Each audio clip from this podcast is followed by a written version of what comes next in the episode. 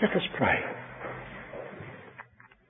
Our God and Father, we for the possibility of a company like this, uniting to commemorate the love that spared not his only Son, and with it brought the gift of life that is to be endless. And here we are, unworthy of the least of thy mercies, rejoicing in this wonderful gift, this marvellous fellowship. And we pray thee, as it enters into our meditations this evening, and we go over the things that we know most clearly, we may be glad of the opportunity of revising and reviewing the unspeakable gift of Christ. Be pleased to bless those who would be with us if they could. We thank thee for the memory and prayer of those who hold us up, although they're not able to join with us. We pray thee that if any in the meeting now or coming later, are in any measure disturbed or distracted, they may find in the emphasis upon the love of God a refuge that's sure and perfect. And we bless thee for the gift of thy word, which so reveals the purpose of thy grace. And we thank thee for the faith that holds it to be true.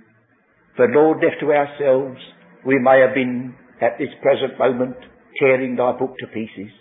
We take no credit to ourselves, but thank thee with all our hearts that we look upon this word as true, a lamp indeed to our path, a light that leads us to glory.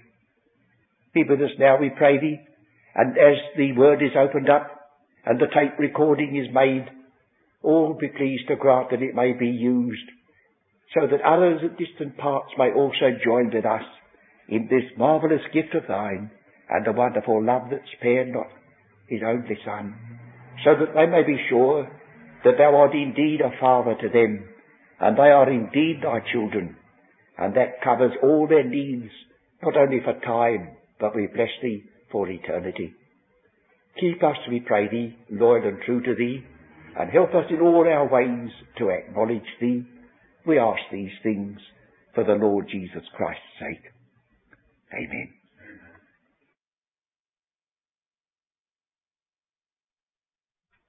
This is a recording made in the chapel of the open book and is number five of the series entitled Spotlight. I think most of you who are listening to me by now realize that this is an opportunity not to take a series on one particular aspect of teaching, but to get little help on all sorts of passages, whether they belong to our particular calling or to another. So spotlight it is for the moment. And the spotlight tonight is on John 3.16. And of course, there are some who may say, oh, well, we know that. Uh, I hardly think you need bother to make a tape on that. Well, even if we do know it, friends, we're such a privileged people if we do. There's much that comes out of a passage that you know so well because the inspired word of God is not like ordinary writings of men. Suppose we look at it and read it once again. I do remember that at a conference of ministers of the word, they were challenged whether anyone would stand up and quote correctly John 3.16. And one stood up. He didn't quote it correctly. A second one stood up. He didn't quote it correctly. Well, naturally, he dropped out the first word, for. For is a logical connection. And if you're going to quote a verse all by itself, I suppose it would be natural to say God so loved the world, because if you say for God so loved the world, it links it with something. But strictly speaking, unless you have that logical connection, you haven't got the way in which our Saviour introduced John 3.16. So will you go back with me in the reading of this passage to verse 14? And as, you see, and in verse 14, so, as and so are an indication of a figure of speech called simile. It's going to liken something to something else. It differs from metaphor because metaphor doesn't say, I am like a door. Our Saviour said, I am the door. Like a door would be simile. So when we have this as and so, give it place, friends. It's likening something. And here we have it then. And as Moses lifted up the serpent in the wilderness, even so must the Son of Man be lifted up, that whosoever believeth in him should not perish, but have eternal life. For God so loved the world that he gave his only begotten Son, that whosoever believeth in him should not perish, but have everlasting life. You see, you haven't lost anything, you've gained. There's a sort of background to this, John 3.16, which must never be forgotten.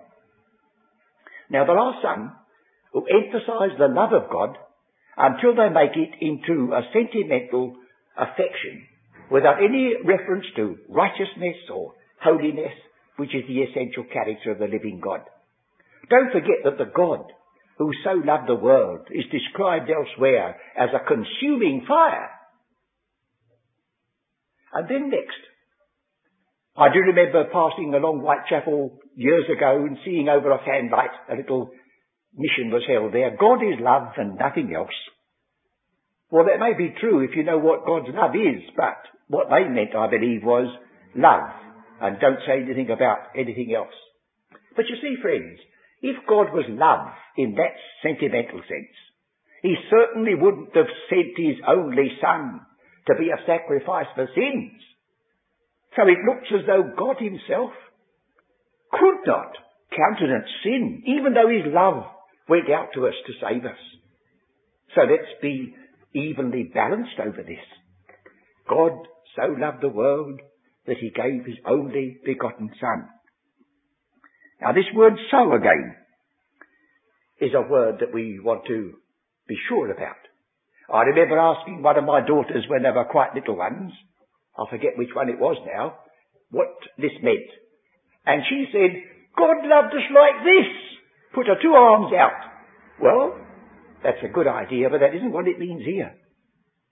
It doesn't mean God's love is so vast as we may think.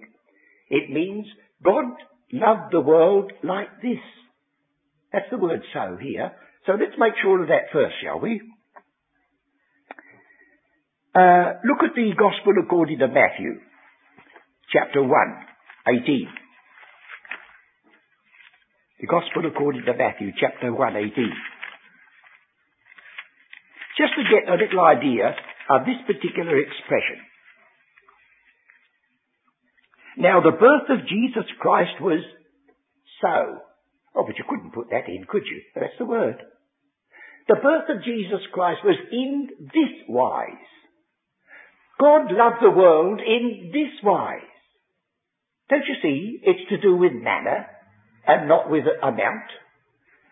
Let's look, look at another one because it's important. Chapter 6 verse 9. Perhaps you'll know what that says before you turn to it. After this manner, therefore, pray ye. Nothing to do with magnificence or greatness, but manner. Or while we're about it and we've got Matthew, uh, just look at chapter 5, verse 12. Rejoice and be exceeding glad, for great is your reward in heaven, for so persecuted they the prophets which were before you, in like manner as you are being treated now. Or again in verse 24, Leave there thy gift before the altar and go thy way, and first be reconciled to thy brother, and then, then come. You see? So, come when you've got the reconciliation as a basis. And in verse 46, I won't give you any more, but I think this is enough. For if ye love them which love you, what reward have ye? Do not even the publicans the same? So, I think that's demonstrated that when it says God so loved the world, it isn't so much looking at the vastness of his love, but the character of his love. And the character of his love is Moses lifted up a serpent in the wilderness. Even so must the Son of Man be lifted up, said Christ in this very same gospel. So now it tells you that however much love there is in the heart of God, it can never compromise with regard to sin. He loves us. but he sent his son to be a saviour. And that saviour didn't come merely and preach sort of lovely truths and parables and work miracles. He came with the express purpose of dying, the just for the unjust, that he might bring us to God. So out of this well-known text, you see, there is something that we do well to ponder. Now in John 4, so let John speak for himself, we have this word so in verse 6. Now Jacob's well was there. Jesus therefore being wearied with his journey, sat thus, like this, on the well. He sat as a wearied man on the well. Well, I think that's enough without uh, going too far. So this particular word translated so is the manner and not the amount. Well, of course, that is the basis of the gospel that the apostle Paul preached too. He does emphasize the love of God, but he does emphasize the need to be justified. And if you cannot be justified in yourself, God will see to it that justification is yours. If you believe in Him, He's provided for it. And He provided for it in such a way that you could never doubt His love for you. He spared not His only begotten Son. He spared Him not, but freely gave Him up for us all. That's John 3.16. Well then, there's another aspect which I think we do well to uh, ponder for a moment. That whosoever believeth in him. Now there are those, of course, who are so taken by the word whosoever that they make it practically their gospel. There's a, there's a hymn which has the words in it. God said whosoever, and that means me. Well, you see, their education's been neglected, I suppose, or they haven't bothered, because whosoever doesn't mean anything. Whosoever what? You know, we call the verb, in grammar, the verb, because the word verb means the word. And the word of a sentence is not whosoever, but what whosoever does. So this doesn't say whosoever, that means me or you. It says believeth. And then the next thing is this. I was speaking of grammar. I don't know much about it. I boggled at it when I was at school. But this is not so ever whosoever believeth, but to take it literally, that every believing one, it's the believing one that's in view. And every one of them without exception will get everlasting life. But you don't preach the gospel that God intended to be preached if you merely say, whosoever. You must say, whosoever what? Whosoever believeth or every believing one. Passo pistione, if you want the actual. Every believing one in me should not perish, but have everlasting life. There's the alternatives. I think if our Saviour knew that the alternative was eternal, conscious torment in what would be called traditional hell, he would have said so here. He didn't. He put the alternative of having life everlasting or perishing. I feel somehow we do great injustice to our Saviour if we add to his words. Oh, I know the word everlasting punishment comes, but I want to find it in its right place in its context before I hand it out to everyone indiscriminately. And there are some folks who go about emphasizing everlasting punishment who wouldn't tell you where it comes in the first place in the scriptures if you ask them. So they have to think of it. And when you do find it, you find it in a context that you cannot apply to everybody indiscriminately. For now we've had this passage before us then. For God so loved the world. God loved the world like this. So whenever we preach this gospel, which we can do in John, let us remember that it's not merely indiscriminate love it's love that went to the extreme of sending this beloved Son that justice may never be questioned. When you and I stand in the presence of God, no one will ever be able to rise up and point the finger at us, at us, for we have been justified freely, and there is no condemnation to them which are in Christ Jesus. But there's condemnation here in this context. Verse 17. For God sent not his Son into the world to condemn. That shows that condemnation is an alternative possibly. Either you have everlasting life or condemnation ends in perishing. And that's a terrible alternative. To think any person with ordinary, everyday common sense would hesitate twice as to whether they would choose everlasting life or perishing and being condemned. And yet how many can hear this most blessed text, which has been preached more perhaps than any other one in gospel services, and yet go out unmoved? It makes you wonder how it was that we, who are sitting here, we heard it and we believed. So bless God for His grace in that sense. Now, out of this spotlight on John 3.16 comes a little problem. And this is the problem that I have.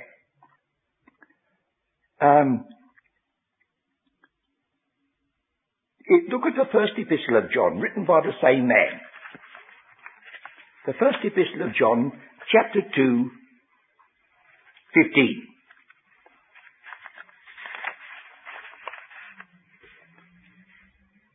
Love not the world, neither the things that are in the world. If any man love the world, the love of the Father is not in him.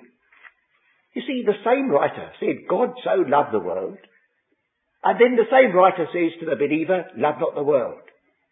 The Father sent the Son to be the Saviour, and the love of the Father is not in this one who loves the world. But don't you see, it all depends on that word so. When anybody is warned in the scriptures not to love the world, it isn't that we've got to be uh, offhand or have no kindness, but it's got to be in line with God's attitude.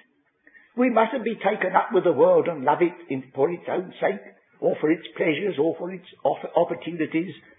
If we love because we give, then we're in line with God. That's the so. God loved the world like this.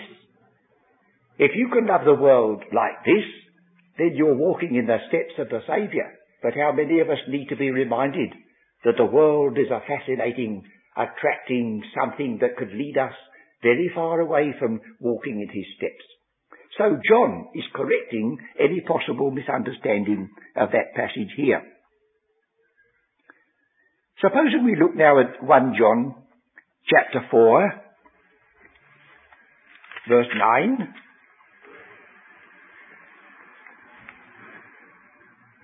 In this was manifested the love of God toward us. You see, that's the word so.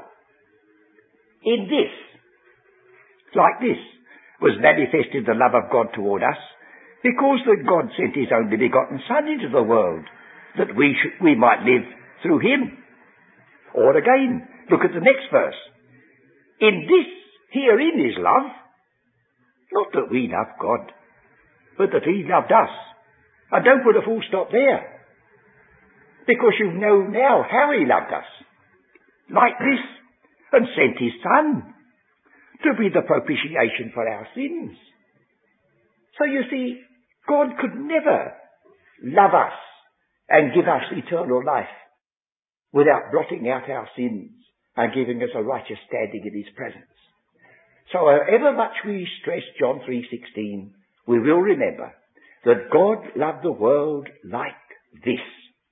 And like this meant he went to the extreme of sending his beloved son to die the death on Calvary that sin might be forgiven righteously and we may be given an acceptance so that it could never be challenged either by man or by angels or any powers whatever. And then we'll go further with this, and we note in, in chapter 4, verse 11, Beloved, if God so loved us, we ought also to love one another. Why, that's a tester, isn't it? If God so loved us, if God loved us like this, is there anybody listening to me who says, you know, that's me all over? I think most of us are conscious that the love we have for one another and the love we have for the poor perishing world outside must be a very meagre thing in his presence when it's measured up against this yardstick. God loved the world like this.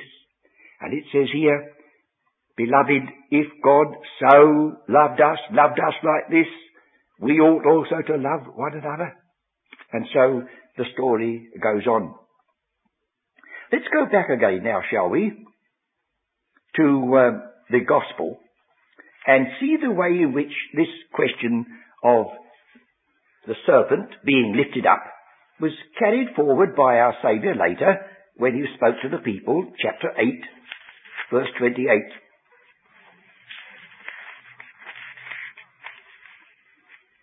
Chapter 8, 28. They understood not, it says in verse 27. Then said Jesus unto them, When ye have lifted up the Son of Man, then shall ye know that I am he, and that I do nothing of myself. As my Father hath taught me, I speak these things. When ye have lifted up the Son of Man. What does that mean? Chapter 12, 32. Same Gospel. 1232.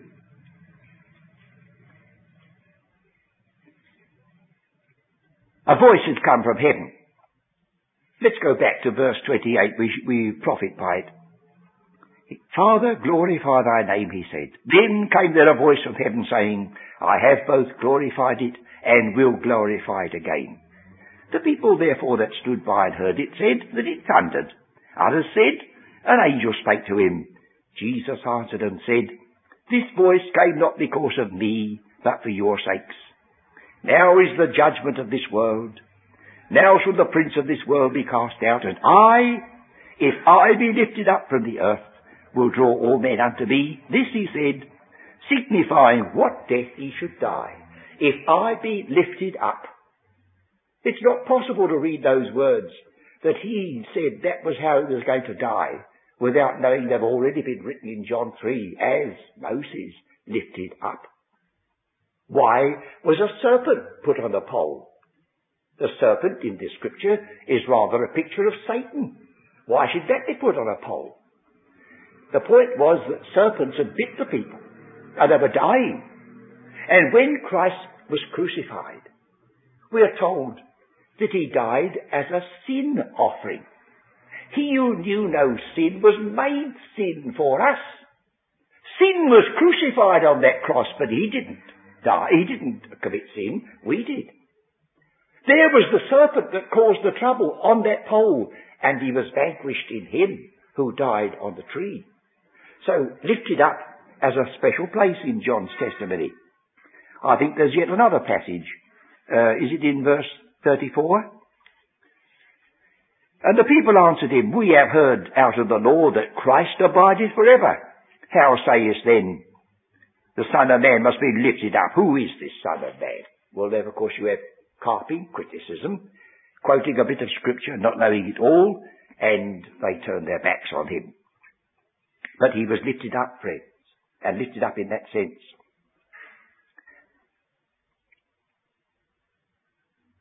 I can't help feeling that when it says in Romans the eighth chapter, God spared not his own son, that it was purposely referring back to Genesis 22, because in the Septuagint version, the Greek version of the Old Testament, the same word that is translated, he spared not, is there the word Thou hast not withheld thy son, thine only son from me.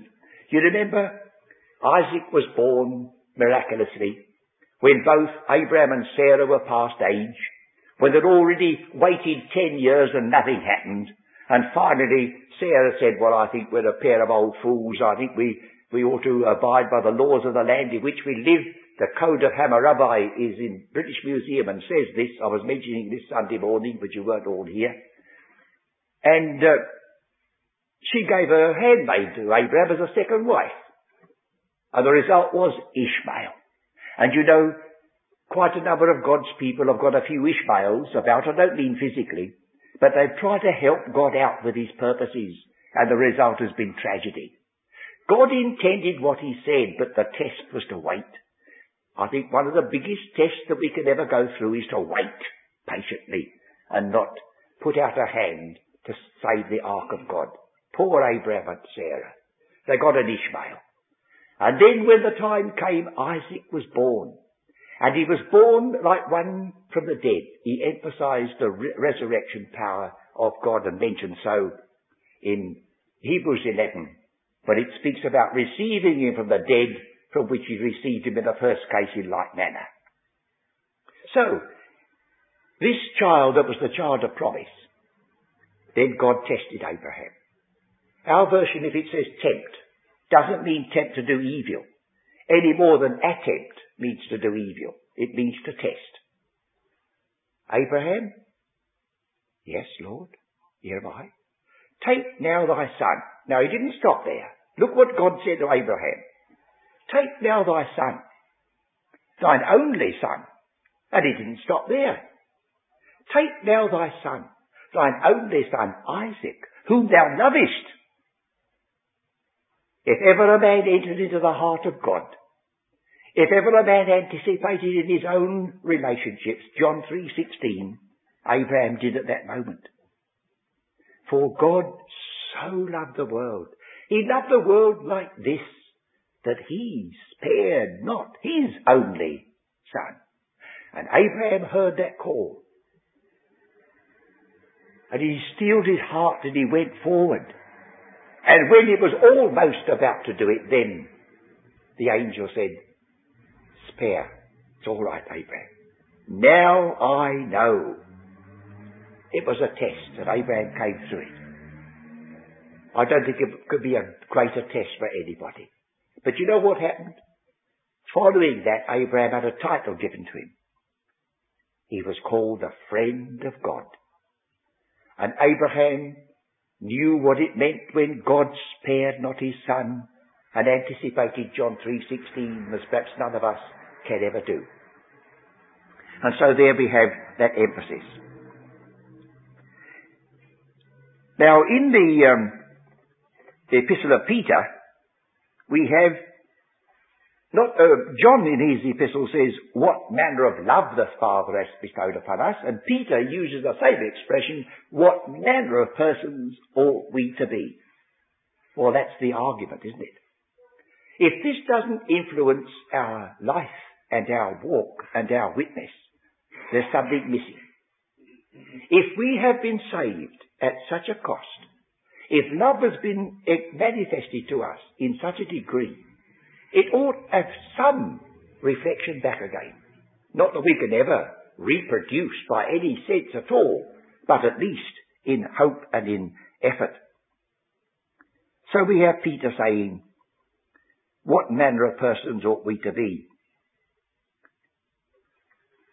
We sometimes sing love that passes knowledge.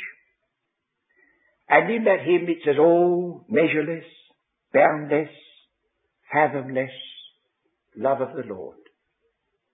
And there is a text in scripture that you remember comes in our epistle to the Ephesians. To know what is the breadth, length, depth, and height. Well, we're out of our depth there, friends. I'm no mathematician. Most folks know that. But I do know this, that I live in a three-dimension world. Length, breadth, thickness. If I know the three dimensions of this chapel, I know all the dimensions that's possible. Now what fourth dimension means, I don't know. But I was told if I did know, I'd be able to go through a door that was shut the same as our Saviour did in resurrection. And that leaves me just wondering, I don't know where I am. But mathematicians speak and philosophers speak of a fourth dimension. Height, depth, length, breadth. And you get in the epistle to the Ephesians, all those, the height, far above all, the depth, when we were Christless, hopeless, godless, and so on. Then it follows from that and says, and to know the love of Christ so that breadth and length and depth and height was an approach to something else that was unfathomable. Who, what philosopher, what mathematician is ever going to encompass or explain to others the love of Christ? The apostle says, which passeth knowledge. So there is something in the book which we're supposed to know, but it also warns us it'll never be beyond us, at least in this life.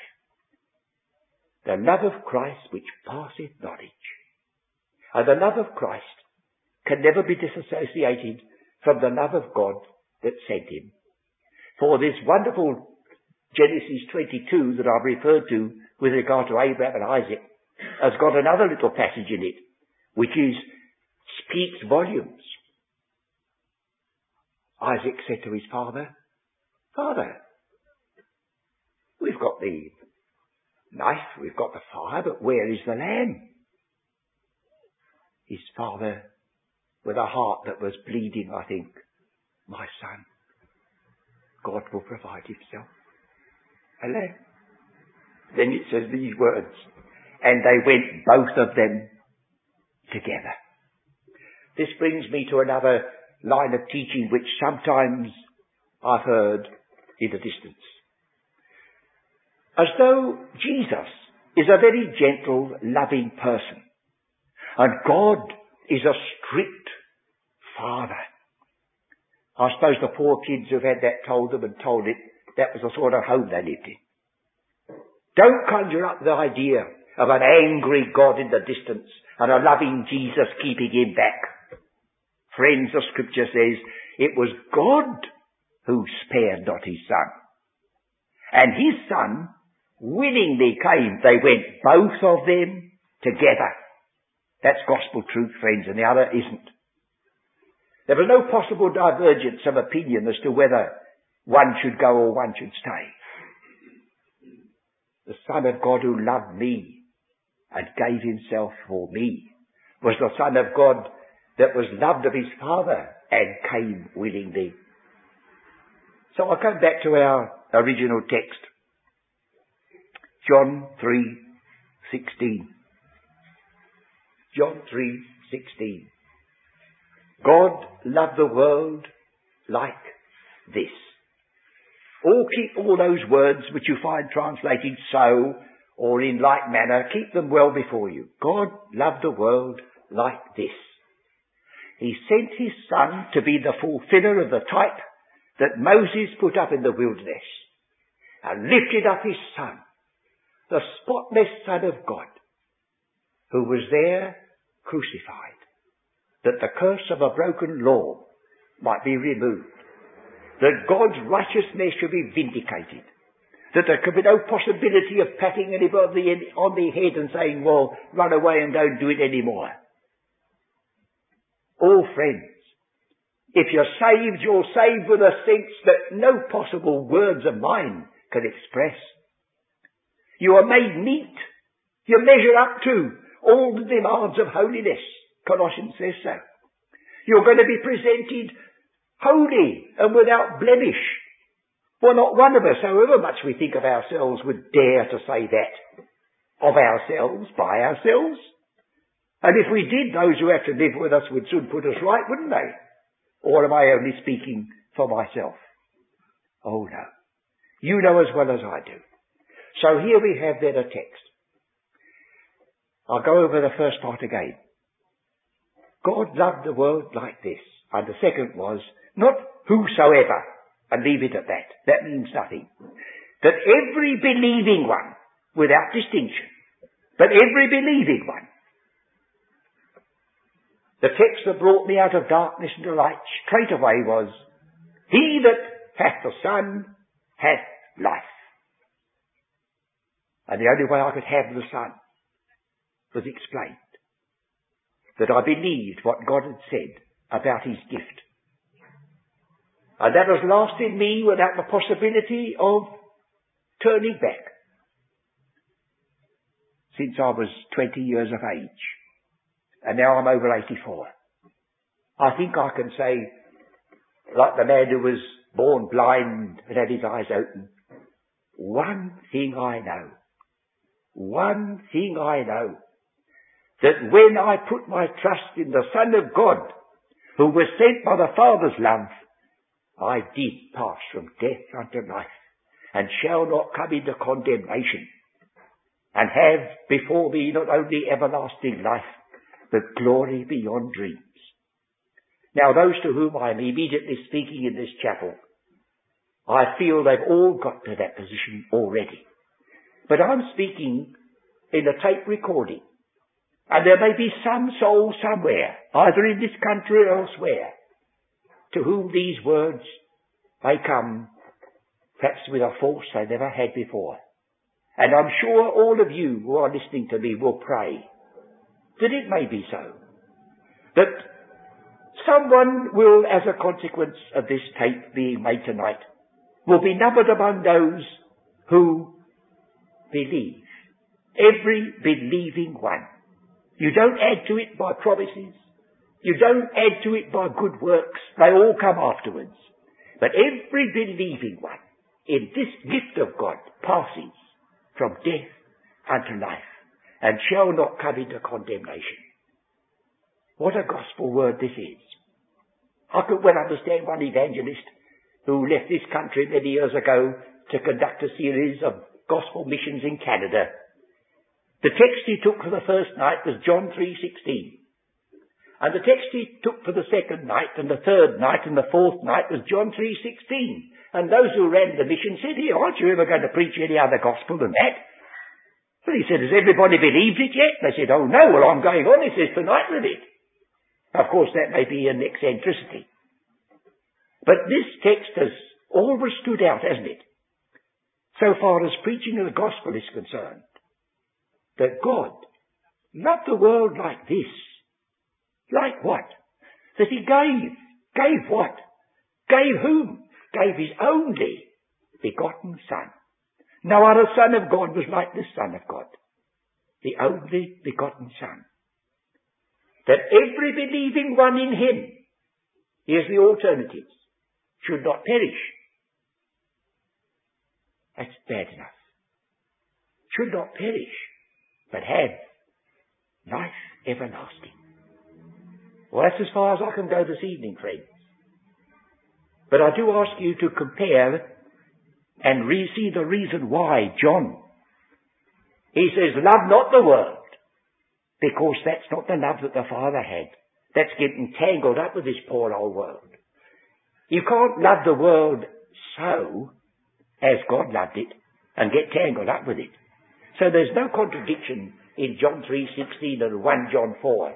It's only the fact that it was the gift of God in the one's case and it's a wretched, terrible world to get tangled up with in the other. And I felt that possibly someone may be blessed by having that particular thing sorted out.